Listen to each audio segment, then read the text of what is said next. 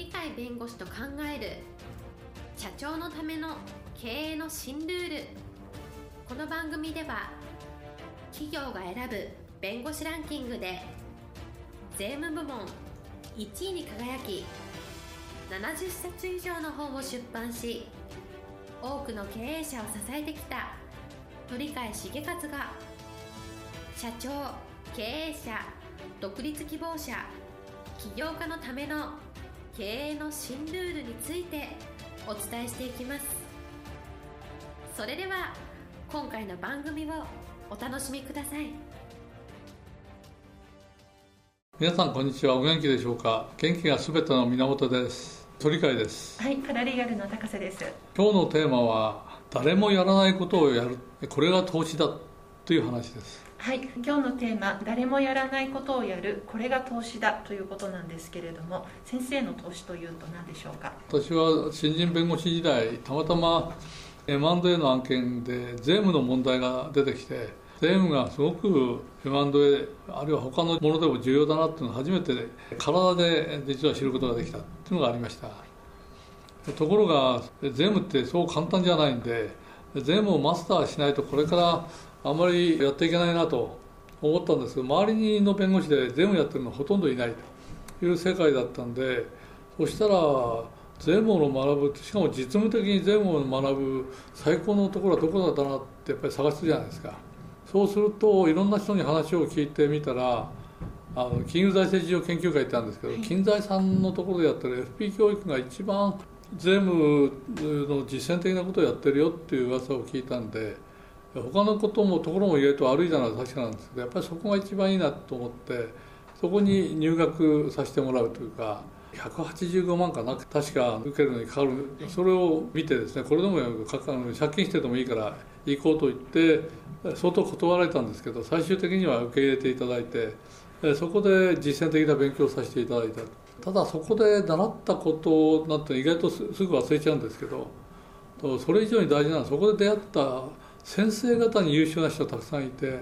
その中で車座になって酒を飲むような機会があった時になんで弁護士が税金案だと、まあ、当時は弁護士は税金関係ないでしょって言われた世界なんだけどその人も同じようになんで税理士がやるようなやつを弁護士がやるんだみたいなそういう話をされたんですよやっぱり実例として M&A やったら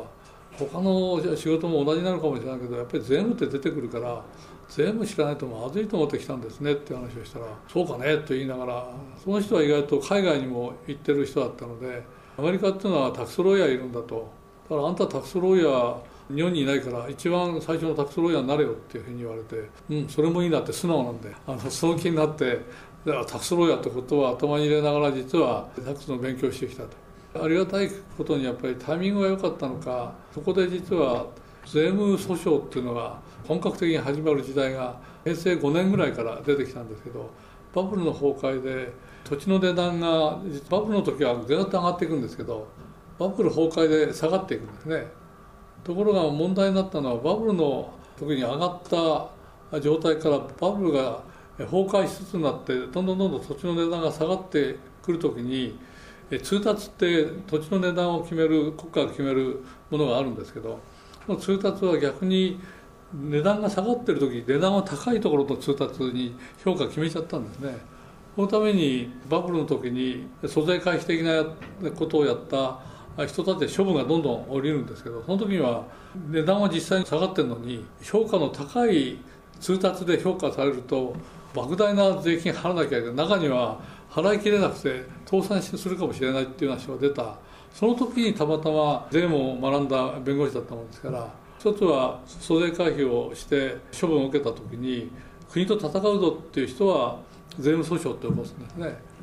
それに対してこんな租税回避として処分を受けるこちらが破綻するようなことになるようなことを教えた税理士に責任があるんだろうっていう税理士さんに対する賠償責任っていうのがあってこれは国と戦わないで税金を納めて税理士さんに損害を請求するということを法律問題として裁判問題として税務訴訟と税理士賠償責任というこの2つの訴訟形態が生まれたんですね。だから私は税理士さんの団体で租税回避を主にやるようなそういう団体の中の一員として入ってたもんですから私一人しかいないからほとんどのその税務訴訟あるいは税理士賠償責任という税務に関する訴訟のほとんどが私のところに来たというのがあってそうすると私はあんまり税務知らないし税理士賠償責任のものって誰も経験ほとんどしてないし判例もほとんどない。しかも税務訴訟って難しいのを全然何もやり方も知らないと。本もろくにないと。いう中で、まあ、いろんな方の協力なり自分の勉強なりをしてなんとか戦ってきてほとんど負けましたけど負けたんだけれどもいい経験をしたと。こういう経験をした弁護士ほとんどいないんで後になってから税務のことで訴訟があると税賠とか税務訴訟になると意外と私のところに来ることが多くなってきたと。その中で税理士会が震撼するような税理士賠償責任があってそこが2つ東京と大阪で負けたのがあってそこでこれから税理士は大変だっていうので日本税理士会連合会っていう全国の税理士を取りまとめてるような団体で専門の弁護士いないかといったらたまたまその時に税理士賠償責任の本は1冊あったんですね。それを私が書いた本なんで。したがって私のところに相談に来て相談したら他の弁護士よりはそれは実際に税務訴訟とか税理士賠償責任やってるから全部詳しいねということになって日本税理士会連合会の顧問になった。そうすると顧問になればおのずから税理士さんと多数知り合いができてそこでいろんな仕事をもらえるっていう意味での、まあ、成長の機会を与えられたというのがあると同時にやっぱり私しかいないみたいなイメージが出てくると自分たちが今から考えるとこんないい事件来ていいのかなとこんなたくさん来ていいのかなっていうぐらいいい事件に恵まれましたね。そうするとそこで知名度が上がってくるということがあったのとそれから税理士さんが一番活発に活動する協会みたいに入っていたのでそうするとそこのところはやはり会員のためにいろんなセミナーやるというのがあるのでそこでセミナーやらせていただいたっていうのがあって知名度上がってきたんですけど同時に税理士さん集めていろんなことをやろうとするとその税理士さんに仕事をある程度もらいたいと。次郎さんで一緒に仕事をしたいっていう企業もたくさん出てきて大手企業が多いんですけど金融機関とかそういうところが比較的多いんですけどそういうところのの部長クラスとかそういうのは会員の税理士さんとか歩くんですね。歩く中に私も会員やってたから会員としていろんな会社の方が来ましたけどその中で損保会社の方がいてちょうど損保会社はリスク管理やってるんで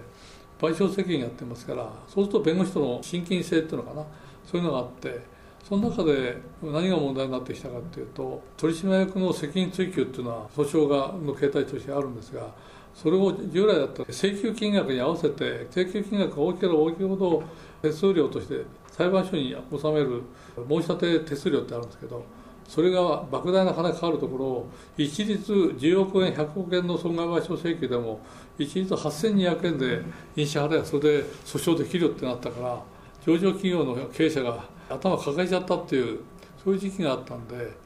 そしたらそこでやっぱり税理士さんも中小企業なり中堅企業の顧問やってる人多いから自分たちも法的責任を負うかもしれないし自分の依頼者も責任を負うかもしれないっていうので一種の代表訴訟って言うんですけど代表訴訟に対するやっぱりセミナーをしようっていうんで私が所属しているところにも先生方がいろいろとセミナーに来るというのがあったのと同時にそこの協賛会社の損保会社なんて特に損害賠償を中心にやってるから有名な先生を連れてきてお客さん向けに代表訴訟の専門的な知識のある方のセミナーをするというのがあったんでそこをたまたま知り合いの方が紹介してくれてそこのとこ行って話を聞いたらそれが将来の私の会社法の先生になるというか親分みたいなことになる方のセミナーを聞いて弁護士って面白い仕事してんだねっていう税理士賠償責任よりもやっぱり経営者向けの代表訴訟の取締役の損害賠償請求の方がなかなか複雑で面白いねみたいな。そういうので実は会社法の世界にも実は足を伸ばすことになって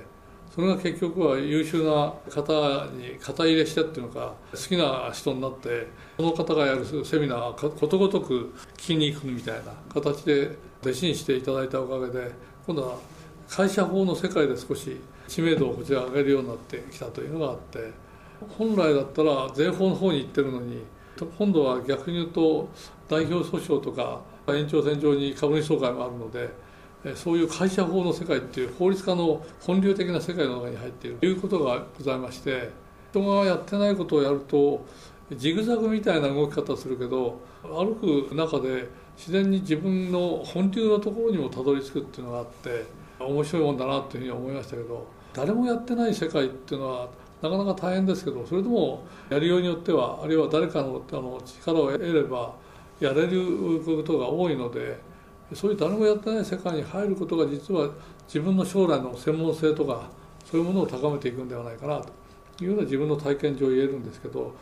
これからの世界はおそらく変わりますのでコロナのウイルスが収まった後はおそらく相当に大きな変化があるっていう時は誰もやってないっていう